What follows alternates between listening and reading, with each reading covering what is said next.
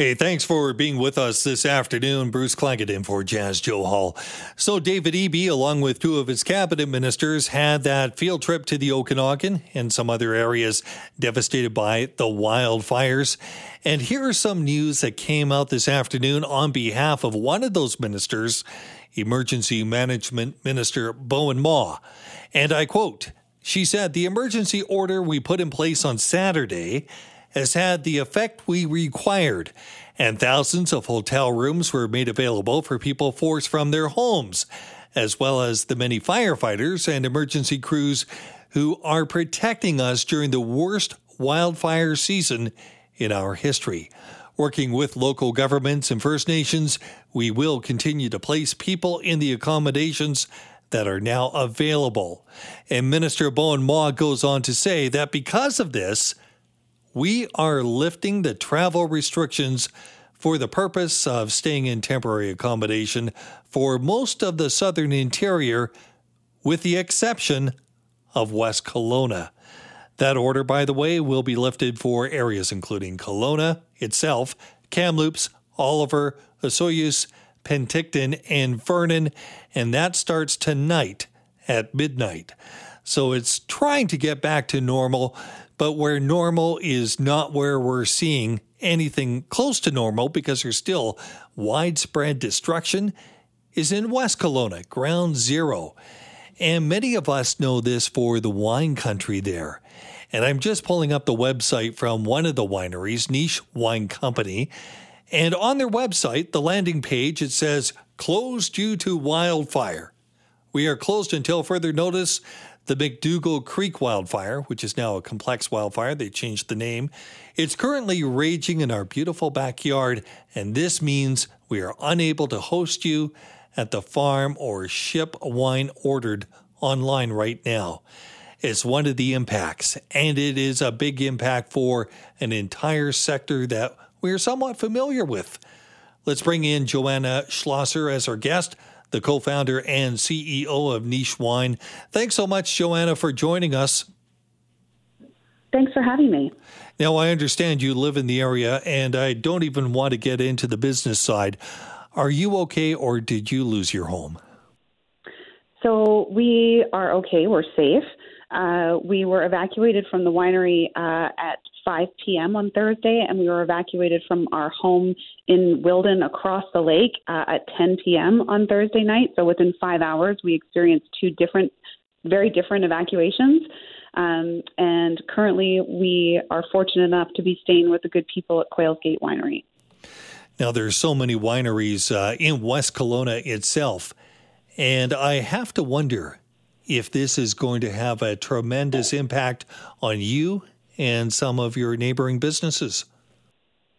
Well, there's no question. I mean, uh, uh, as you know, here in wine country, the summer months and the shoulder seasons are pretty important for us in terms of wine tourism. Uh, the end of August, September, and even into October, we see some of our more high uh, wine involved consumers coming to the Okanagan to buy wine. Um, it's also a great uh, time to be selling wine online as there's usually a lot of new wine releases that happened around this time. Uh, and so not being able to uh, host people here certainly puts us at a disadvantage.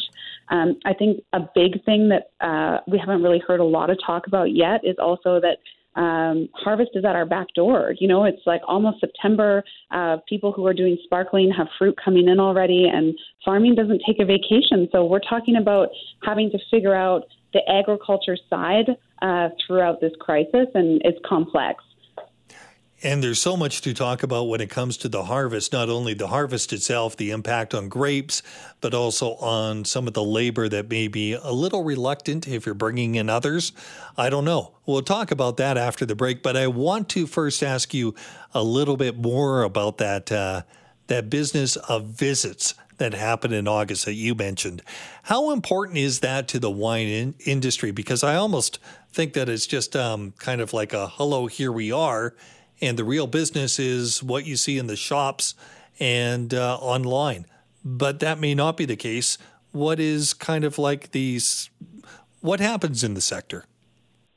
Yeah, I mean, I think every winery has their own unique mix of how they do their sales. You know, we sell wine in restaurants, we sell them in liquor stores, we sell them online, and we sell uh, on site here, you know, at the different wineries.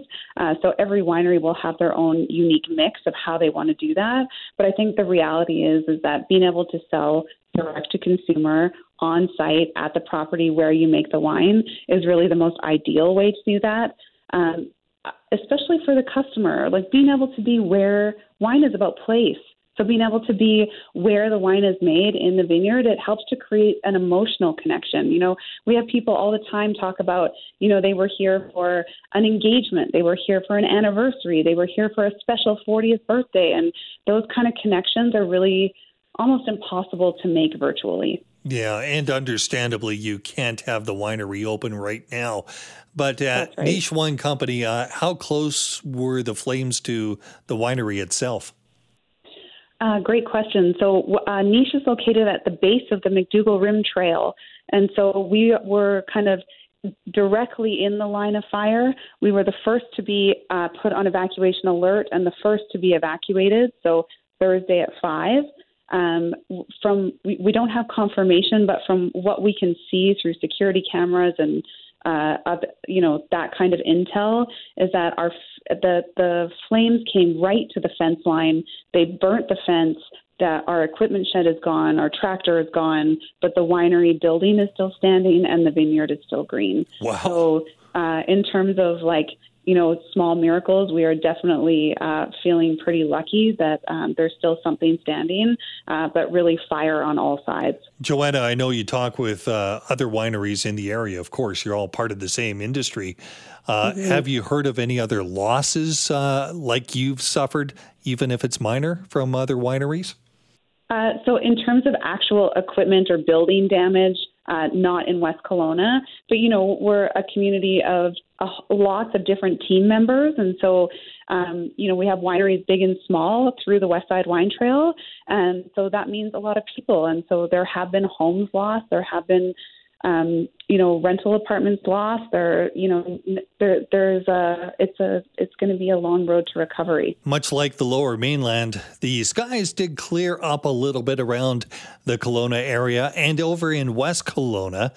That gave an opportunity for many people to get a better assessment of some of the damage to structures in the area from the fires that started really getting very bad on Thursday night and continue to be a problem all the way through the weekend. Not that they're not a problem right now.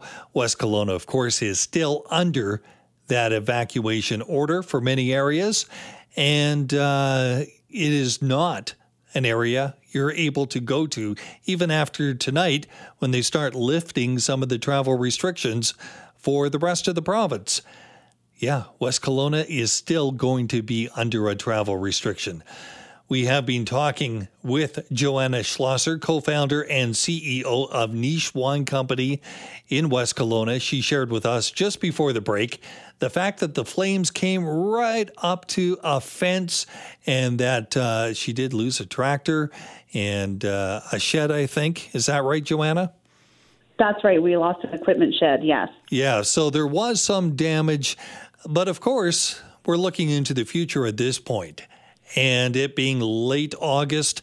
Uh, we're getting ready almost for harvest. Uh, this is a time of the year, if I think right, uh, where you're starting to see the grapes become really visible and notable, and uh, you start to think about harvest.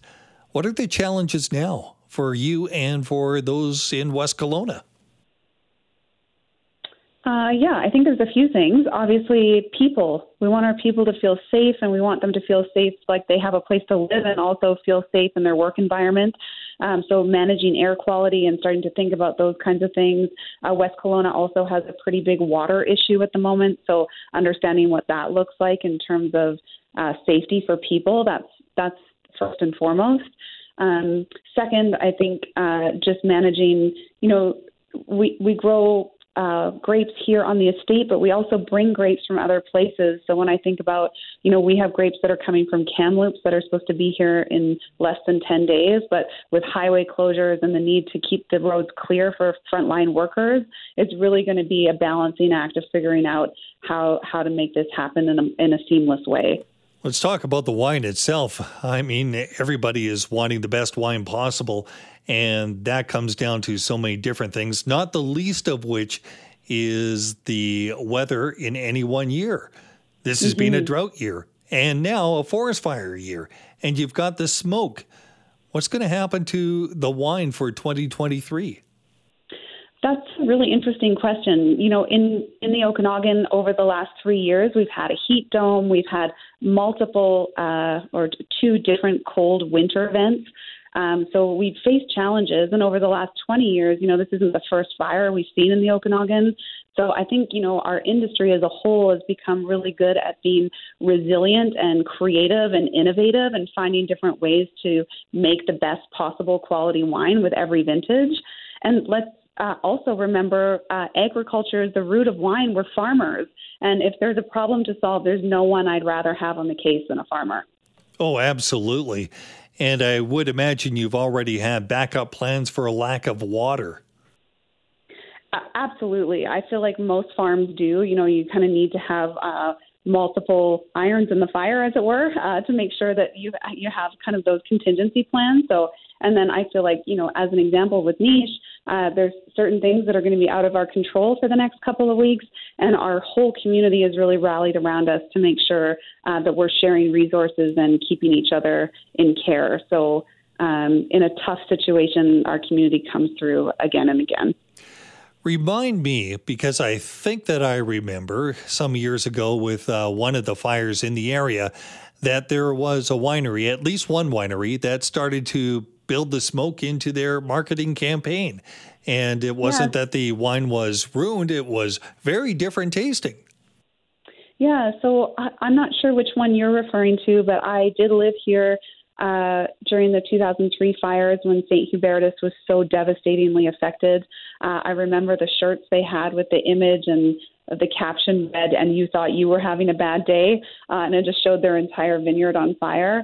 Um, and I believe they did a fireman's red and some different things. So um, I think the reality is everyone's palate is different. You know, what one person is different than another? Uh, and smoke uh, or smokiness or tobacco, for example, is yeah. certainly a flavor profile we see when uh, wines are oaked and aged in a certain way. Uh, and so there'll, there'll, be people that will uh, be more sensitive to that than others. So you might get uh, hints of McDougall Creek smoke or uh yellow pine smoke, I guess, in the grape itself. Yeah, I mean, I guess you could say you might, but I I do feel like it's really too early to tell. A, a lot of the issue with viticulture is like every stage is different. So when you think about when the grape flowers, when when the fruit forms, when veraison happens, and that means that the grape changes from from green into red. Um, there, at all of those different stages, the environment impacts it differently, and so you know, depending on where we are when the fire takes place and how close we are to the fire, all of these things have an impact. So it's really it's just too early to say what kind of impact this is going to have. Absolutely. Joanna, are you going to be seeking some sort of help from uh, provincial, federal governments? Uh, I feel like at this point, James and I are going to slowly put the pieces of our life back together. We're feeling very cared for by our community, and we're very, very excited to get back to some kind of normal uh, where we can host people at the farm, where we can do the harvest, where we can make wine. Um, so I think there's a lot of different ways that if there's people looking out there to support, uh, buy BC, buy BC wine, buy BC products, shop local, shop small um, I think that's a really excellent way to support. And also mark your calendar for 2024 and come see us. Well, ordinarily, are you open in the fall and going into the winter, or is it just summer? Uh, we're typically open into the fall, and then we usually open in the winter for some holiday excitement, and then we'll be open even at Valentine's Day. We do the West Side Wine Trail does an event where you can tour all the different wineries and you know have wine and eat chocolate. Um, so I think there's lots of opportunities throughout the winter to engage with the West Side Wine Trail and BC wine in general. Um, so I would say keep your eyes open for uh, wa- keep keep follow along with the recovery effort and uh, please come and see us when it makes sense and find ways to plug in. Joanna, thanks so much for sharing your story and your situation there. And we wish you all the best coming up to harvest and the months ahead. Thank you so much.